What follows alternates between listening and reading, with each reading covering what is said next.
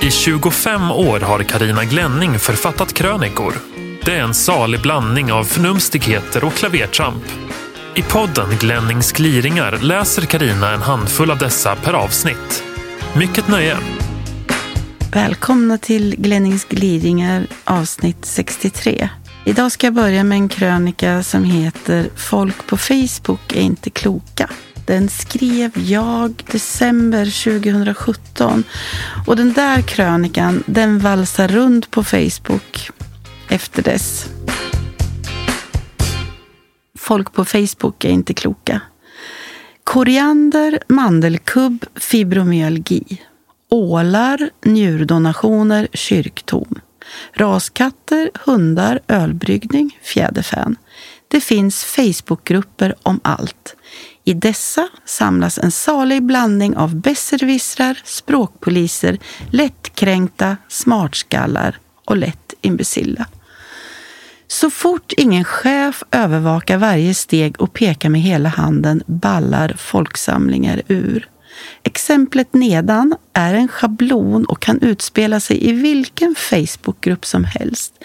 Men just den här gången handlar det om en hönsägare som bytt glödlampa i sitt hönshus och gör ett inlägg om det i Facebookgruppen Vi som gillar pullor. 14 delar liknande erfarenheter av att byta glödlampor och ger tips på hur lampan hade kunnat bytas på andra sätt. Sju varnar för faror vid glödlampsbyte. Tio påpekar stavfel, syftningsfel och andra grammatiska fel i tråden om hur man byter glödlampor i hönshus.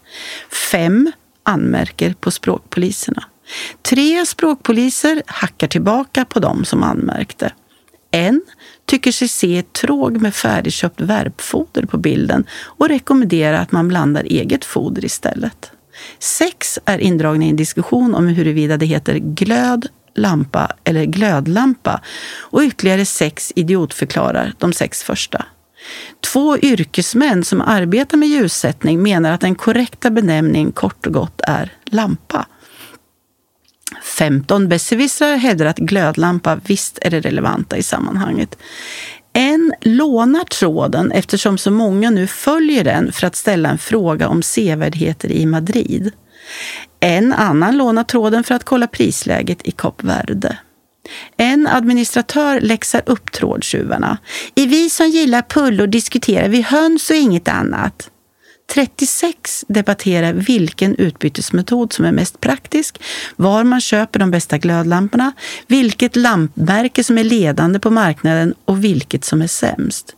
Sju postar länkar till sajter där man kan se olika lamptyper. En tycker att tuppen på bilden är så himla fin. Undrar vilken ras det är och får svaret det är en wine dot. En undrar om tuppägaren verkligen är säker på att det är en renrasig Wyandotte eftersom frågeställaren med bestämdhet tycker sig se inslag av Orpington i fjäderskruden. En kallar tuppägaren för idiot eftersom till och med en barnrumpa ser att det inte är en renrasig Wyandotte. En administratör påminner om gruppens trevliga ton. Nio skriver F, eller en punkt, för att därmed följa inlägget. Två påpekar att det finns en följdfunktion vid pilen. En ung tjej på våning sju i Tensta har fått kycklingar i present av sin kille och undrar vad man kan ge gullefjunen att äta. 57 idiotförklarar tjejen och drar igång en namninsamling för en massanmälan om djurmisshandel. En skriver hämtar popcorn, det vill säga tråden börjar bli verkligt intressant och personen ska nu följa den noga. Fyra postar inlägg om att en del lamplänkar inte fungerar. Sju påpekar att hönsens sittpinne på bilden är fel och länkar till Jordbruksverkets sida om hönshållning. 13 citerar tidigare inlägg och skriver “Jag håller med”. Fyra skriver äh, “Men hade vi inte den här diskussionen uppe nyss?” Två länkar till den föregående diskussionen om lampbyte. 13 skriver “Googla byte av glödlampa i hönshus innan ni postar inlägg om hur man byter glödlampor”. Fem taggar sina vänner och sörjer trådens förlopp. En ny medlem i Vi som gillar pullor hittar lamptråden sex månader senare, gör ett inlägg och så börjar allt om igen. En administratör stänger trådens kommentarsfunktion. En startar en ny tråd där administratören beskylls för att censurera och uppmana till en osund tystnadskultur. Tre lämnar gruppen och uppmanar samtidigt alla andra att gå över till den nystartade gruppen, vi som verkligen gillar pullor istället. Alla dessa frågor, del 1. I ett slag har jag föryngrats 52 år och blivit tre år. Jag har inga svar, bara en oändlig räcka frågor. Varför då? Varför då? Varför, varför, varför, varför då? Varför rusar folk som står sist i kön likt bindgalna tjurar så att de står först i kön när en ny kassa i mataffären öppnas? Varför kan inte kvinnor sätta på sig mascara med munnen stängd? Varför är det så svårt att lära sig att Aktuellt går i tvåan och Rapport i ettan? Kanalomläggningen var ju 2001. Varför kan svenskar inte möta en jobbarkompis eller granne som bär på en systemkasse utan att fälla en larvig kommentar? Varför har brödrostar en högsta inställning som förvandlar brödet till en kolbit som ingen ändå kan äta? Och varför har de dessutom alltid så korta sladdar? Det är ju väldigt sällan man intar sin frukost tre decimeter från ett eluttag.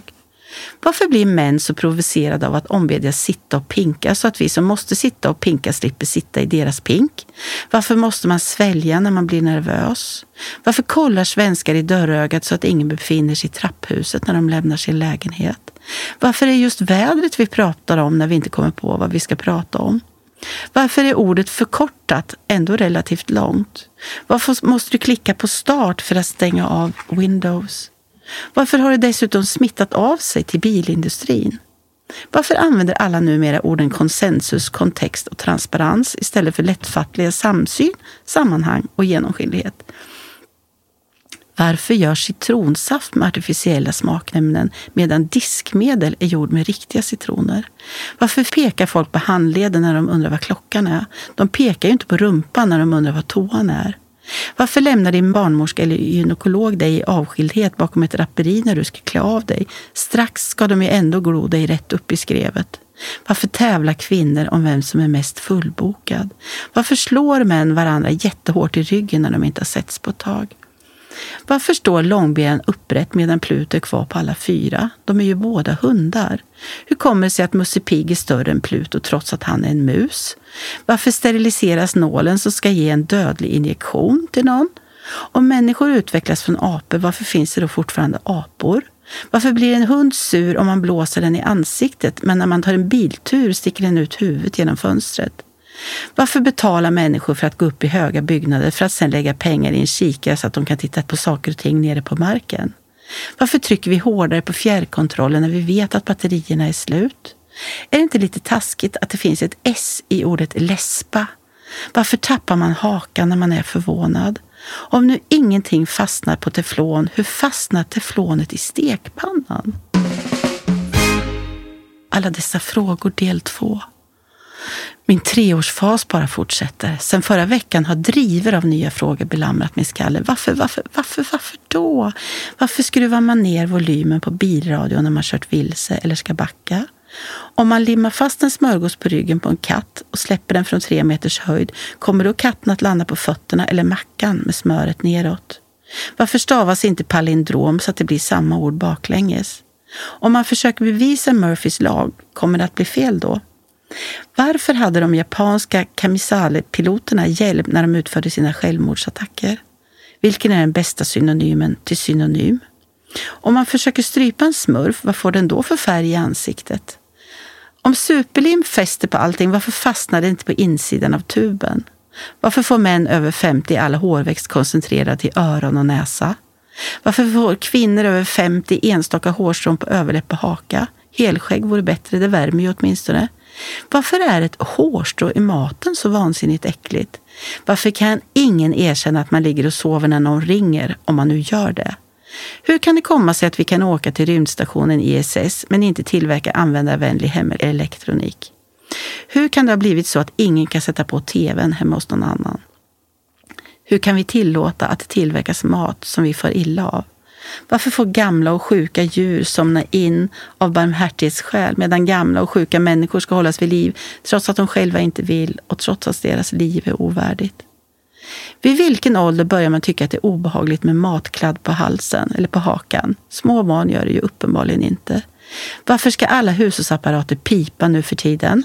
Varför är det aldrig upptaget när man ringer fel? Hur skriver man noll med romerska siffror? Om en hartass bringar lycka, vad händer då med haren? Varför måste man boka tid hos en synsk? Om du lyckas få upp en bil i ljusets hastighet, vad händer om du tänder lyktorna? Vilket är mörkrets hastighet? Varför är 99 procent av alla herrskjortor rutiga? Varför är det fint att vara fullbokad och stressad men fult att gå in i väggen? Varför betraktas allt för glada människor som lite korkade? Varför heter det rusningstrafik när bilarna kör som långsammast? Folk som i december klagar på sin arbetsplats, varför slutar de inte? Riskerar även fiskar att få kramp när de har ätit? Varför var människan tvungen att gå tillbaka till innan de uppfann ritbordet? Vad var människan tvungen att gå tillbaka till innan de uppfann ritbordet? Varför kallas det biljard när det bara är 15 bollar? Varför heter det hungerstrejk och inte matstrejk? Varför finns det bara ett konkurrensverk?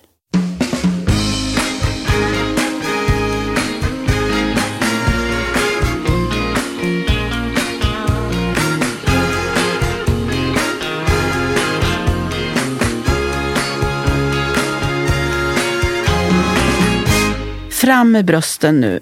Den senaste tiden har vi fått lära oss vad dickpics är. Nu tycker jag att vi ska prata om tittpics. Det här är allvarliga grejer.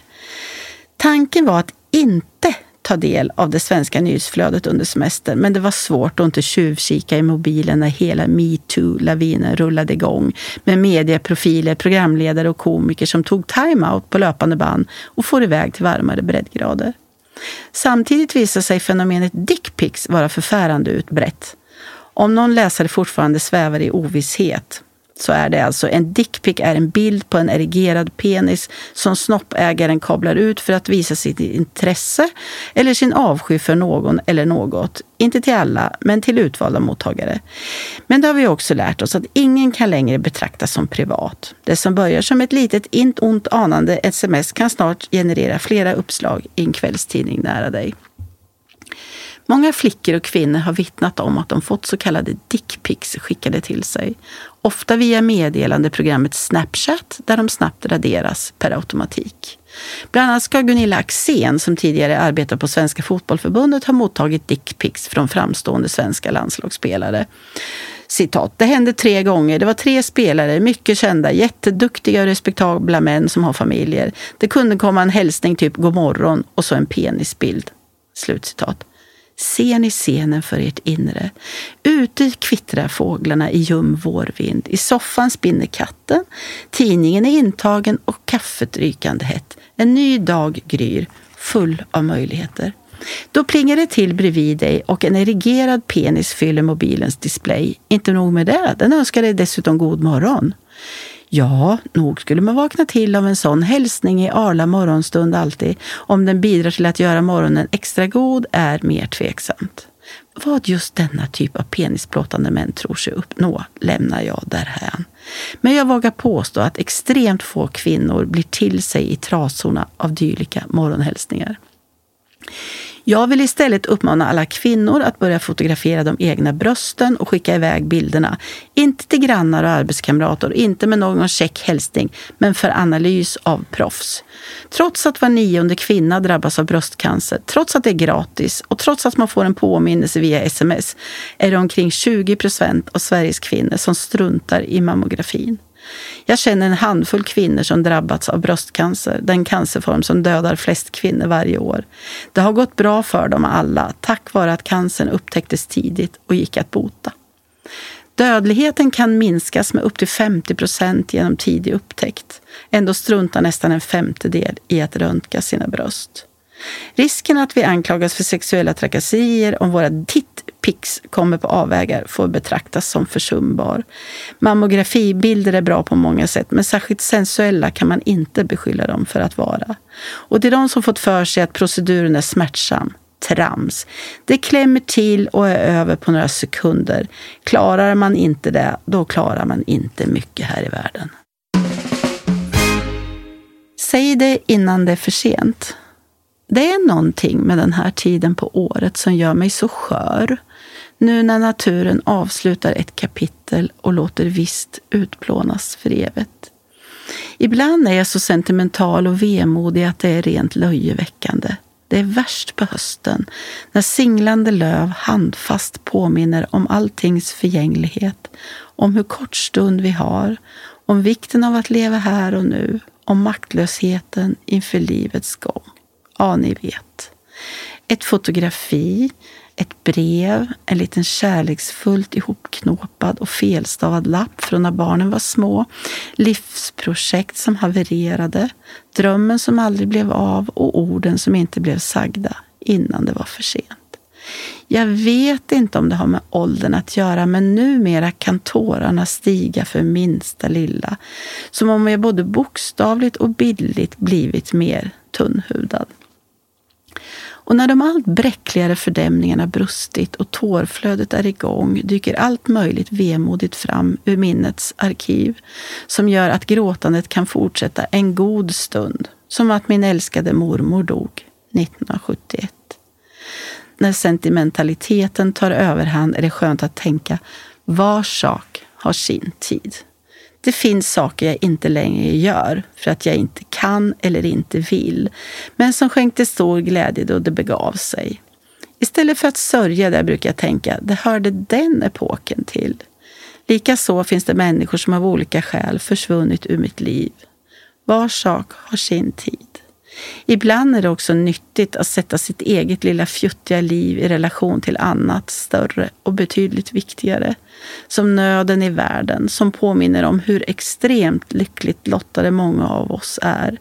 Eller verkligt stora och perspektivvidgande ting som att dinosaurierna härskade på jorden under 150 miljoner år.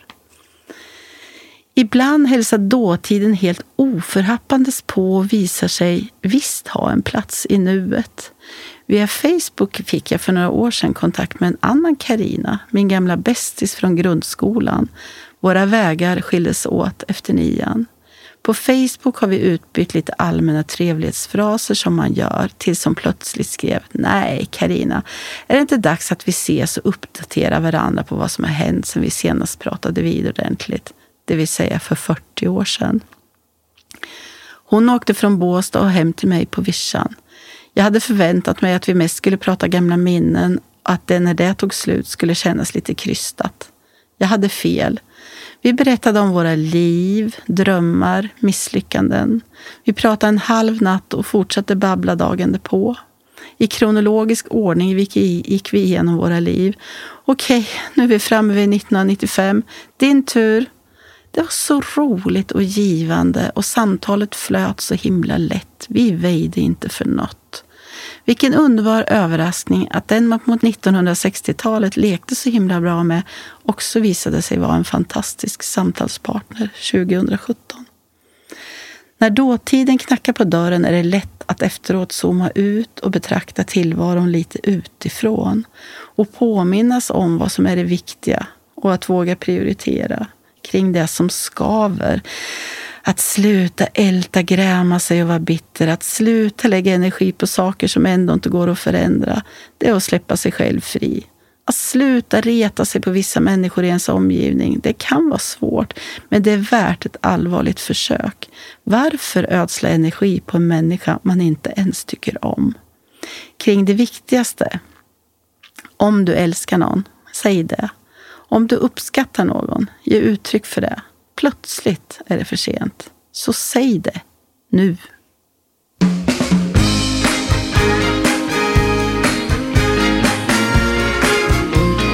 Du har lyssnat på Glennings gliringar.